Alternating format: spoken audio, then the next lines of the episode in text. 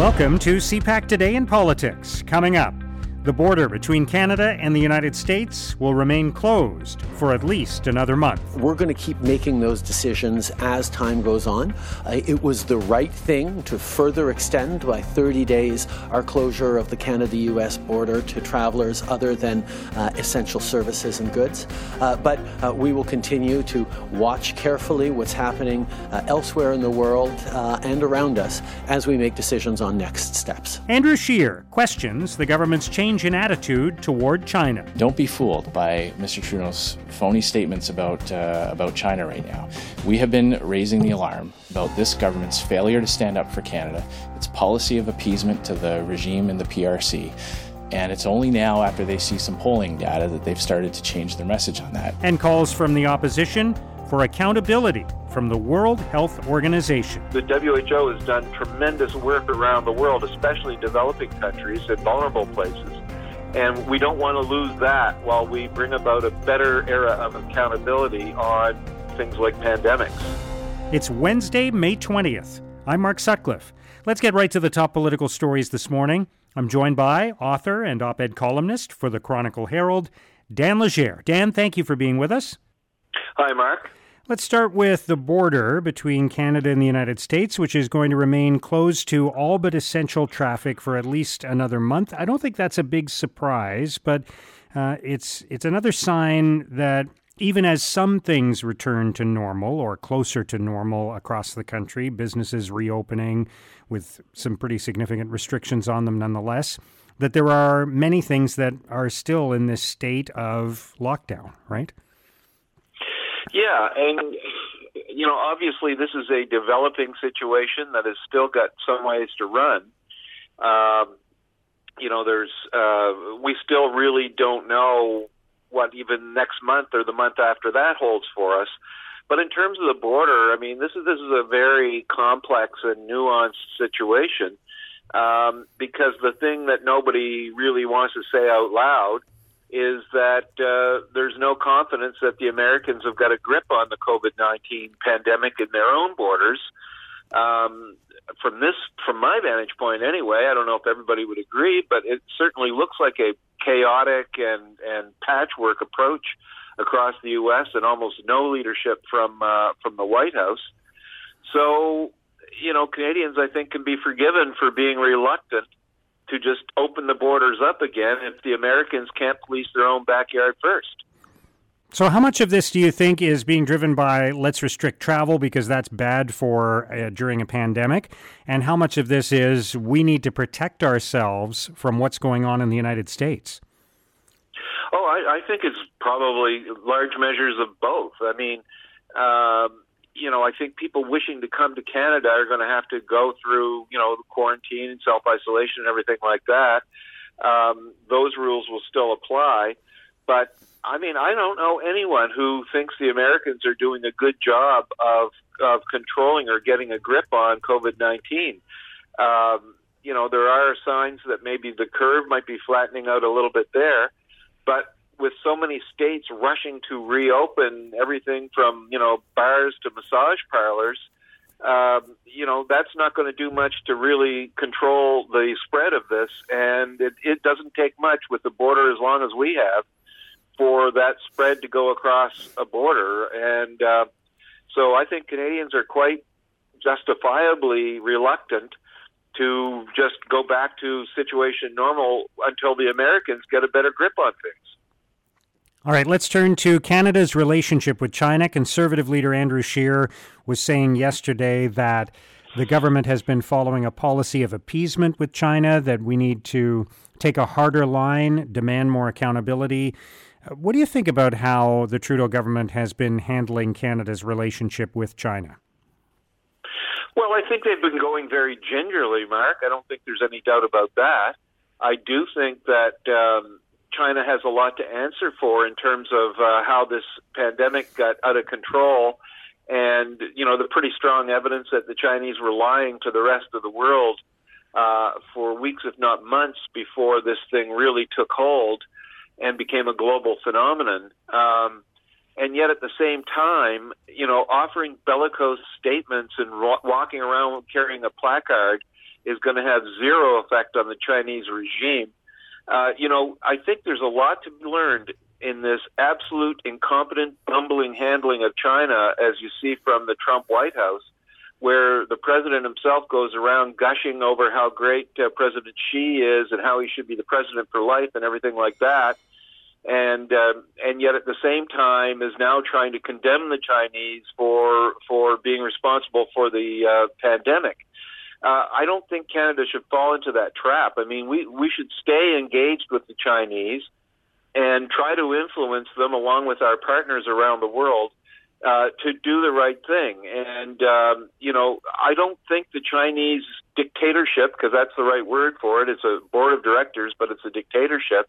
I don't see how they're going to be moved by Justin Trudeau or any Canadian prime minister uh, issuing statements uh, of bombastic uh, intent. So, you know, it's you have to be careful and you have to go along gingerly and you have to try to bring them along with the rest of the world as best you can.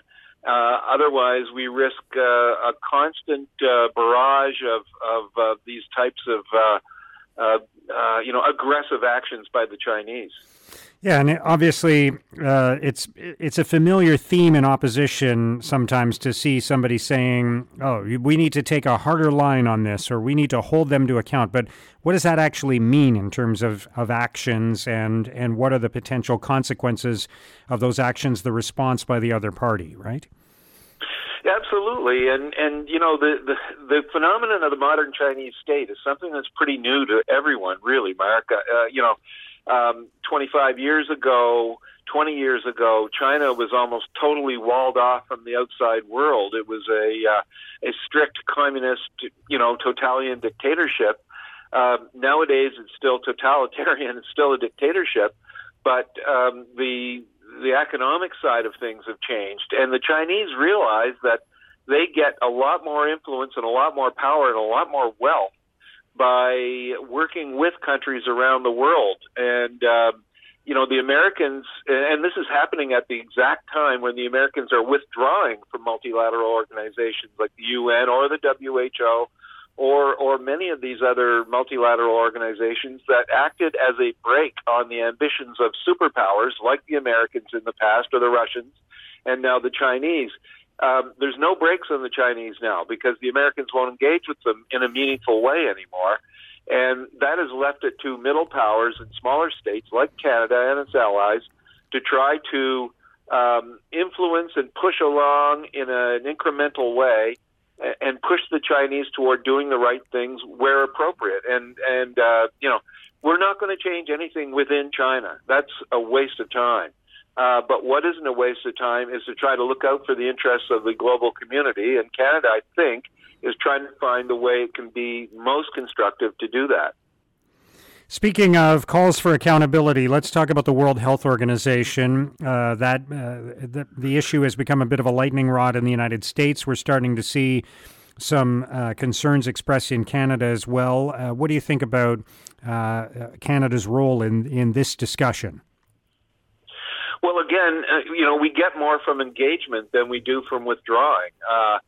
You know, it, it, the WHO has just become a political punching bag in the states for the Trump administration that does not want to admit its bumbling incompetency in dealing with the pandemic. It's much easier to blame some unknown, sort of brownish looking, uh, you know, external uh, enemy uh, than it is to take responsibility yourselves. And that's what the Americans are doing, in my opinion. And, you know, uh, Canada, I don't think, can fall into that trap. It doesn't do us any good. We're not a superpower. So uh, I do think that legitimate questions have to be answered about the WHO. The Prime Minister and, and I saw Minister Blair made similar comments yesterday as well, saying that, you know, these questions must be answered for the good of the health of the world. We, we can't let the WHO off just becoming its own insular, you know, bureaucratic empire. But at the same time, the WHO has done tremendous work around the world, especially in developing countries and vulnerable places. And we don't want to lose that while we bring about a better era of accountability on things like pandemics. Andrew Scheer has previously called for um, um, a return to kind of a normal parliament during this time, uh, or some version of that. Uh, we've had virtual sittings, of course. We've had some in person activity as well uh, in the House of Commons. What do you think the right way forward is right now uh, for Parliament? How, how normal can things be? Well, they have to eventually, of course, return to normal. Um, and it's up to all the parties in Parliament to maintain as best they can under the circumstances, um, you know, accountability um, in government. And, uh, you know, Canadians are placing a lot of trust in the federal government right now to look after things and to work with the provinces and to bring about, um, you know, uh, stronger and, and better measures to deal with the pandemic and, and rebuild the economy. Uh, rebuilding the economy is part of returning to normal, which is, you know, the parliamentary um, system fits into that. Um, although that said, uh, you know, uh, games playing and partisanship and parliamentary tomfoolery is not what's needed now. And a return to a normal parliament, if that's what that means, I don't think Canadians need that right now, frankly. They need what they're seeing to some degree, which is a parliament that's trying to work together with, with a few notable loud exceptions, but that is trying to work together, I think, more than I've seen in, in many, many years, Mark.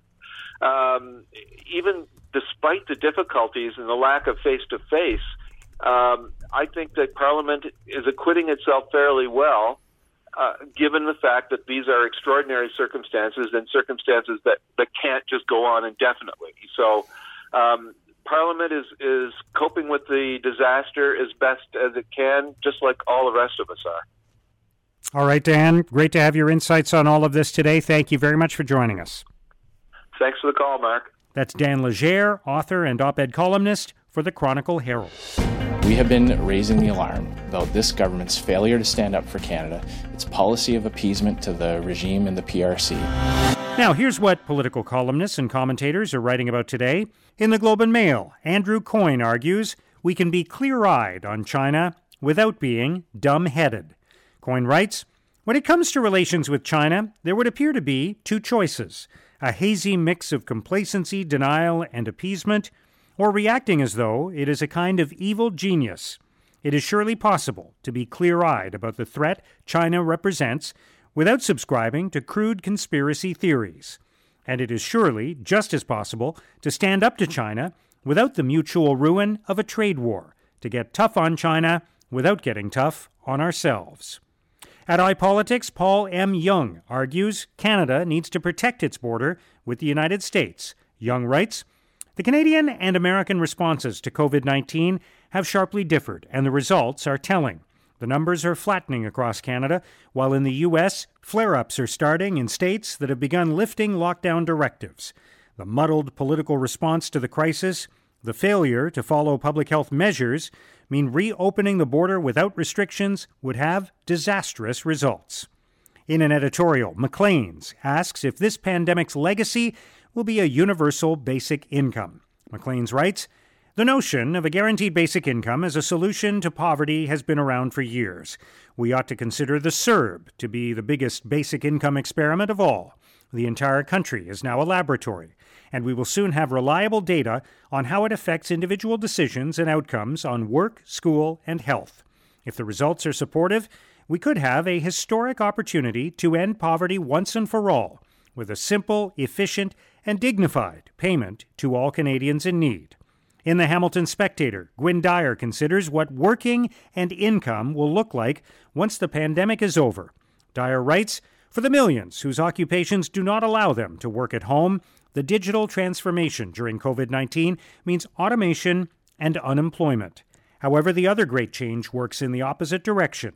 When unemployment suddenly leapt, many governments began paying people's wages until their jobs resume. It's a small step from there to the concept of a guaranteed basic income. Now, here's what's coming up on Canada's political agenda. The Prime Minister will speak with the Prime Minister of Barbados ahead of his daily news conference on the COVID 19 situation. He will then attend the sitting of the Special Committee on the COVID 19 pandemic, followed by the virtual United Nations Latin American and Caribbean group meeting and the Liberal caucus meeting. NDP leader Jagmeet Singh will hold a news conference ahead of today's House of Commons sitting, and Bloc Québécois leader Yves Francois Blanchet will also hold a news conference in Ottawa. And that's CPAC Today in Politics for Wednesday, May the 20th. Tune into CPAC and CPAC.ca throughout the day today for continuing coverage of the coronavirus crisis. Our podcast returns tomorrow morning. Have a great day.